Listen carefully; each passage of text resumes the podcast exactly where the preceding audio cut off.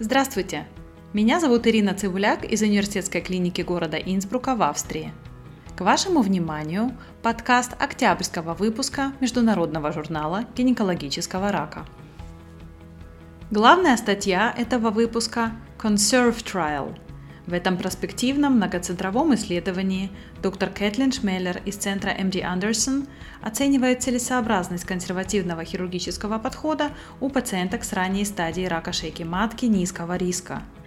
сто пациенток со стадии один А два до один Б один по ФИГО две тысячи девять из шестнадцати центров девяти стран были включены в исследования с апреля две тысячи десятого года по март две тысячи девятнадцатого года.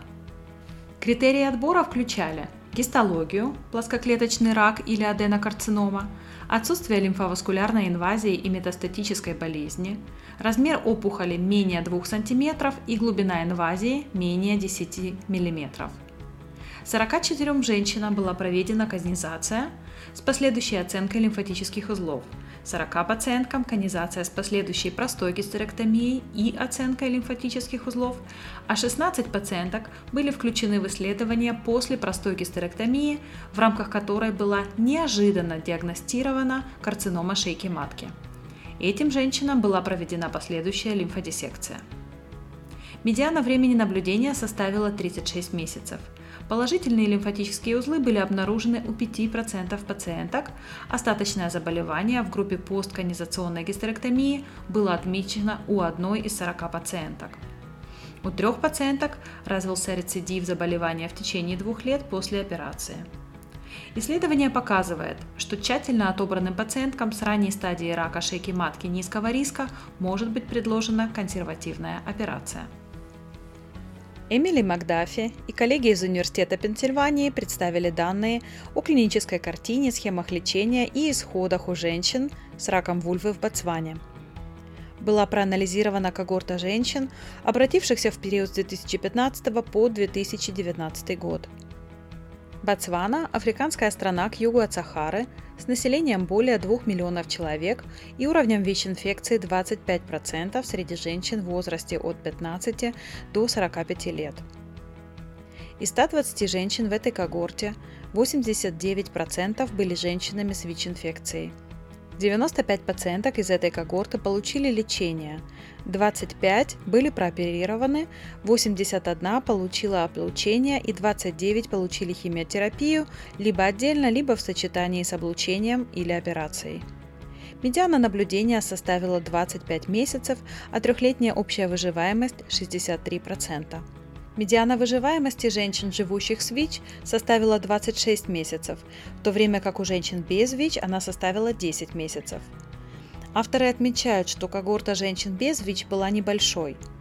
У всех пациенток более ранняя стадия заболевания при постановке диагноза и проведенная операция в рамках лечения были ассоциированы с улучшением выживаемости, однако общая выживаемость на всех стадиях была низкой по сравнению с пациентками с раком вульвы в странах с высоким уровнем дохода.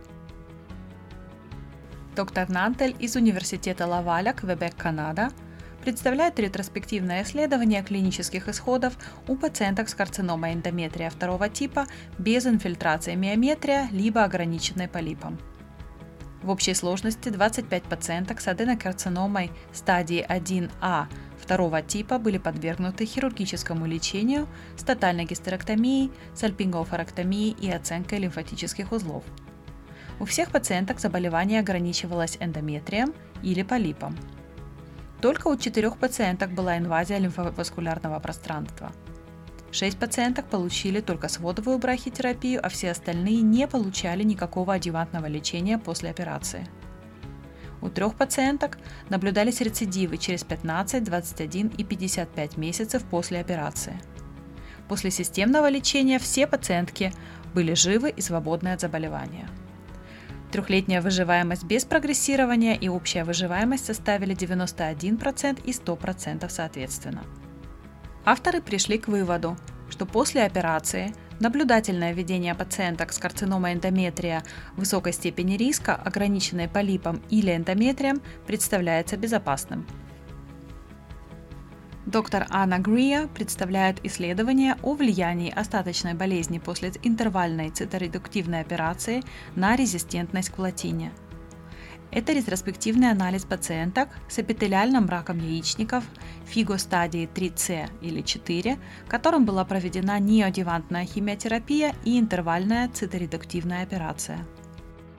Пациентки были разделены на три группы на основании объема остаточной болезни. Первая группа – пациентки с полной хирургической резекцией. Вторая группа – пациентки с остаточной болезнью с максимальным диаметром самого большого остаточного опухолевого узла менее одного сантиметра в одном месте. И третья группа – менее одного сантиметра в нескольких местах болезни.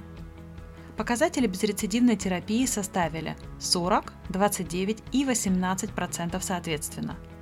При унивариантном и многовариантном анализе множественное расположение менее одного сантиметра было связано с повышенным риском резистентности к платине.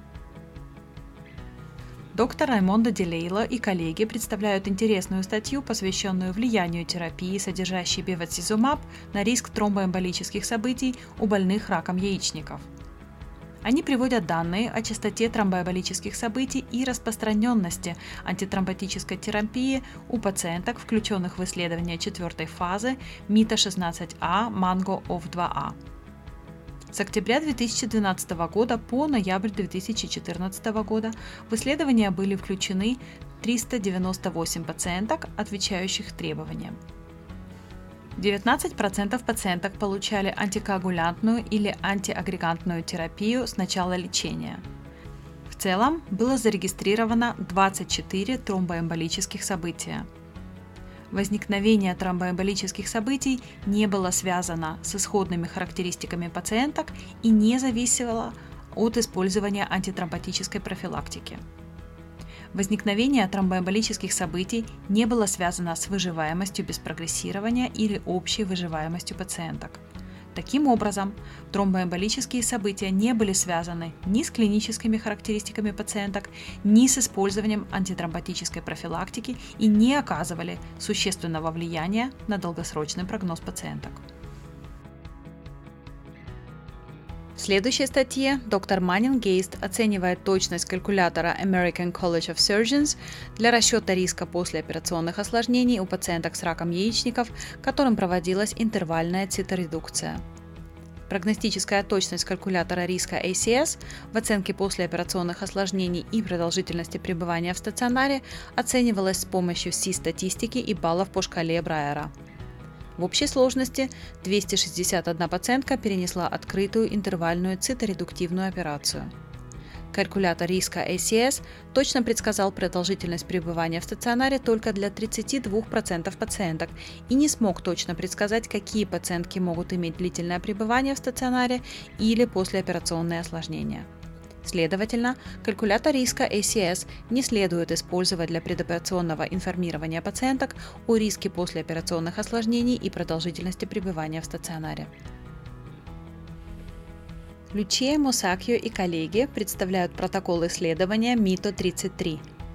Это рандомизированное исследование третьей фазы у пациенток с рецидивирующим раком яичников, которые не являются кандидатами на повторную терапию платиной, с гипотезой, что комбинация нира-париб достарлимаб увеличит общую выживаемость, выживаемость без прогрессирования и время до первой последующей терапии по сравнению с химиотерапией.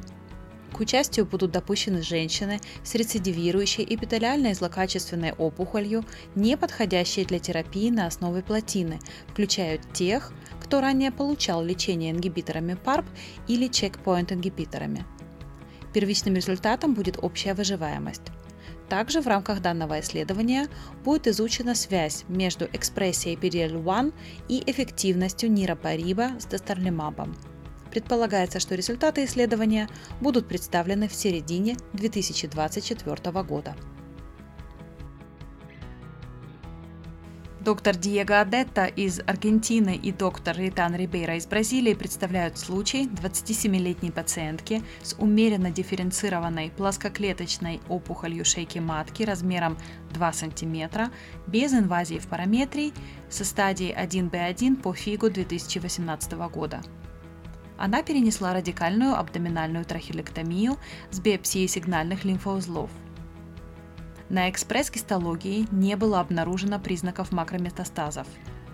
Она получила три цикла паклитоксела и карбоплатина. Перед началом лечения было предложено криосохранение яйцеклеток, но пациентка отказалась. Перед соединением шейки матки с влагалищем был наложен циркляж. Пациентке было рекомендовано завершить лечение лучевой терапии органов малого таза, основываясь на критериях Сэдлеса. Перед лучевой терапией пациентке была выполнена транспозиция матки в верхнюю часть брюшной полости лапароскопическим методом. Для того, чтобы вызвать аменорею, использовали аналог гонадотропин-релизинг гормона. После двенадцати месяцев наблюдения у пациентки нет признаков рецидива. Плановые осмотры проводились каждые три месяца в течение двух лет, затем каждые шесть месяцев до завершения пятилетнего наблюдения за пациенткой, затем ежегодно. Гормональная функция измеряется раз в год для диагностики ранней менопаузы. Рекомендуется рентгенография грудной клетки раз в год и МРТ малого таза через шесть месяцев после операции, а затем раз в год. Транспозицию матки при раке шейки матки рекомендуют рассматривать только в особо отобранных случаях. И напоследок, доктор Франческа Моро из клиники Джемели в Риме представила видеостатью, в которой показаны два случая метастаза в яичнике. В первом видео показаны клинические, ультразвуковые, макроскопические и гистологические особенности пациентки с метастазами яичников из желчевыводящих путей. В гистологическом заключении описана ткань яичника, инфильтрированная аденокарциномой с морфологическими и иммунгистохимическими аспектами, совместимыми с карциномой желчевыводящих путей. Во втором видео представлены клинические, ультразвуковые, макроскопические и гистологические особенности пациентки с метастазами в яичнике от рака толстой кишки.